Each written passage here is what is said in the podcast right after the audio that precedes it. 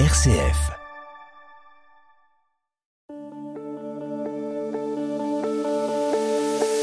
Je m'appelle Antoine Rager, je suis l'auteur du livre Et si le Christ était notre PDG, dans lequel je partage 30 conseils de leadership et de management inspirés de la vie du Christ.